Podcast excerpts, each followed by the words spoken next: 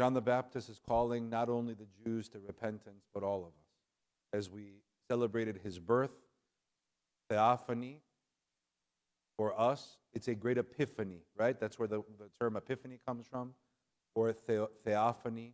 God is revealed. God is revealed to the world. They knew that Christ was there, but on this day of his baptism, he was revealed to be God. A voice came from heaven. There were many, many people there that witnessed it. The Holy Spirit came down in the form of a dove.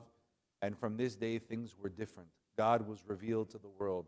Christ was no longer just a moral human being and a good teacher, but the world realized that he was God himself.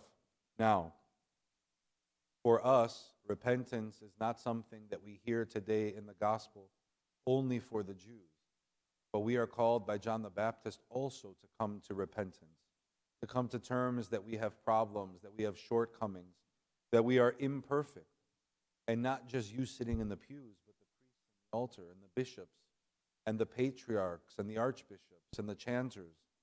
Human beings are imperfect. We live in a fallen world. We struggle with different problems and weaknesses and sins. And on days like today, John the Baptist reminds us of that imperfection. And not in an embarrassing way, not in a difficult way, in a loving way, reminding us that all of us need God's mercy and His help, that we are called to rely on one another. Today we are reminded again the importance of being good to one another. Being there when someone that we know is in trouble or falling needs assistance. We are reminded that if we have problems with a brother or a sister or a parent or a koumbaro or a friend, we're reminded today to try to come with a with love and understanding and forgiveness in our heart to make that relationship different.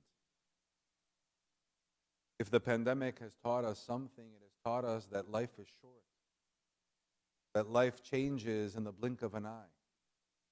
And John the Baptist reminds us of the need to repent now, not before we think we're dying, not before we think the end is near whatever the change is that's needed for each of us.